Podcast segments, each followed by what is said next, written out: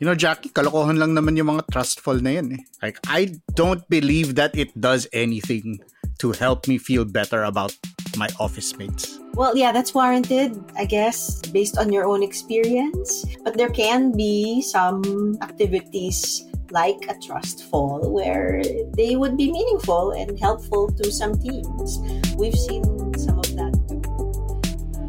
Kailangan mo ba ng mas makabuluhang chismisan sa pantry? Listen to more conversations about work, both hot takes and thoughtful takes, with me, Carl Javier, and Jackie Caniza on The Imaginable Workplace. Check it out on Spotify and wherever else you listen to podcasts.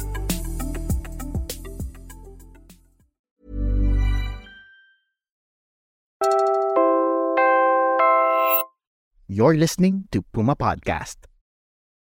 Hi, I'm Bella Perez Rubio, Puma Podcast, and you're listening to Teka Teka News. Balitang thinking, hindi breaking. In this episode, Overall indicators now suggest that the labor market is recovering thanks to the strong rebound of the economy and some positive developments such as increasing digital solutions and increasing female labor force participation. However, challenges remain as indicators of jobs quality lag behind and poverty rates increased. And the challenges are particularly acute for the youth group. the World Bank has just released the latest edition of its Philippine Jobs Report. We walk you through their findings.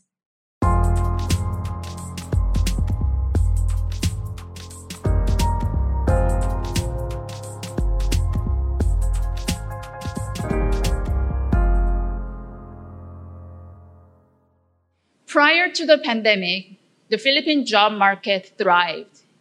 It benefited from robust and sustained economic growth. It was over 6% a year, among the highest in the region. That's World Bank senior economist Yoonyoung Cho. She was presenting the Philippine Jobs Report titled Shaping a Better Future for the Filipino Workforce as a lead author. The number of jobs grew faster than the workforce, keeping unemployment rate uh, pressed down. Productivity of workers accelerated. This productivity growth is more uh, in recent years, and it was driven by the service sector. This was accompanied by steady structural transformation, with labor moving from non-wage to wage employment out of agriculture into industry and services. In short, we were on an upward trajectory before the pandemic struck. Overseas Filipino workers in many parts of the world um, became the symbol of the vibrant Philippine labor market. With these positive developments, the poverty rate significantly declined, and it was in large part due to non agricultural wage incomes in recent years. But then, on March 15, 2020, we began one of the longest and most restrictive COVID 19 lockdowns in the world. The most prominent impact of the pandemic on the labor market was job loss.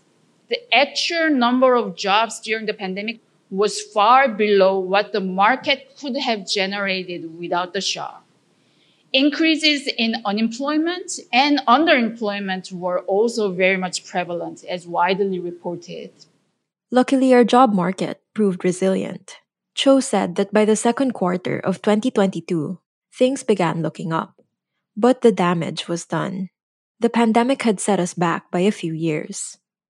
Good and former jobs are not being generated in the market, partly reversing the progress in structural transformation. With these struggles in the labor market, the poverty rate rose in 2021, deviating from the downward trend of poverty reduction before the pandemic. Moreover, labor market recovery has not been even. Some sectors have done better than others, such as ICT or wholesale and retail have recovered better than other sectors. But some other sectors, especially accommodation and food services related to tourism, they are recovering relatively slowly, but now they are um, rebounding even more. The effect of the pandemic on those aged 15 to 24 in particular was singled out by the World Bank in its report. Even before the pandemic, the youth group was significantly disadvantaged. Over 60% of youth were out of the labor force in 2019. The unemployment rate and working poverty rate were higher for the youth group than others. Then the pandemic disproportionately affected the youth with greater job loss and slower recovery. The Philippine youth group, unfortunately, are experiencing multiple crises all at the same time learning due to school closure, employment, and poverty challenges.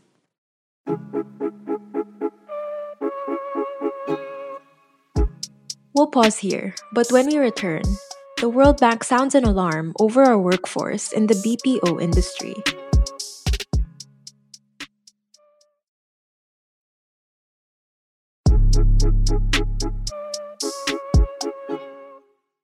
While we've suffered major losses, there were gains made during the pandemic as well. Again, here's Yun Cho, World Bank senior economist and lead author of the Philippine Jobs Report.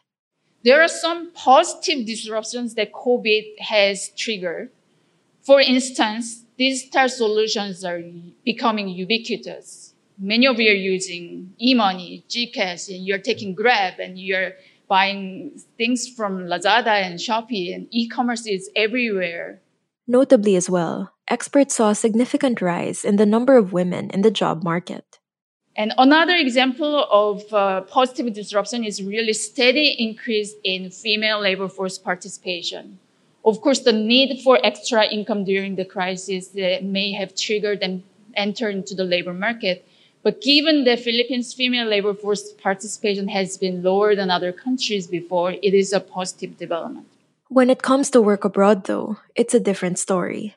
Filipino migrants working land based jobs outnumber men by far at 70%. One of the main issues in the international migration is that it, uh, the lack of diversity in destinations and occupations, particularly among women.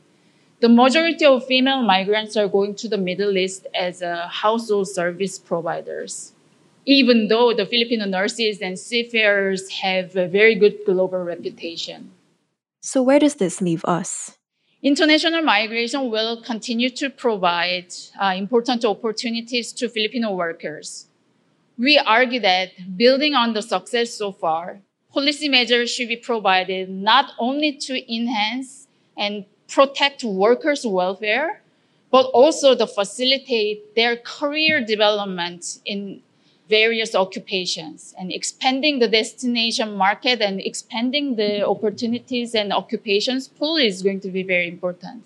The World Bank also urged authorities to maximize our advantage in the outsourcing industry by upskilling workers. The IT BPM sector has been very prominent in global labor market.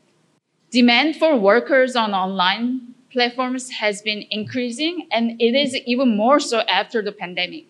The Philippines has a significant share after South Asian countries. While the sector has a great potential to create jobs, so far Filipino workers are more active in low skill tasks such as clerical or data entry compared to their other counterparts working on software development and IT sector, more productive sector. This is in part due to the low digital skills. Low skill tasks mean low pay, of course, which in this high inflation environment makes the day to day a real struggle. And in the long run, the stubbornly high underemployment rates we're seeing now are a real problem. Underemployment is when people can only find part time jobs when they want to work full time, or when the jobs available are of such low quality they don't maximize the worker's skills or training.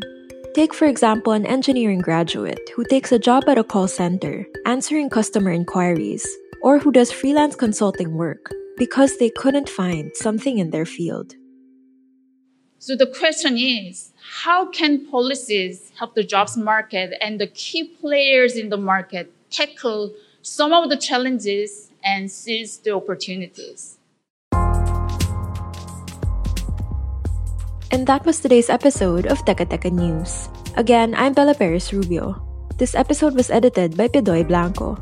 If you like this episode, share it with a friend or two. And don't forget to give it a 5-star rating on your podcast app. At para sa mga mahilig manood sa YouTube, Puma Podcast na rin po kami doon. Just search Puma Podcast and subscribe to our channel. Thanks for listening.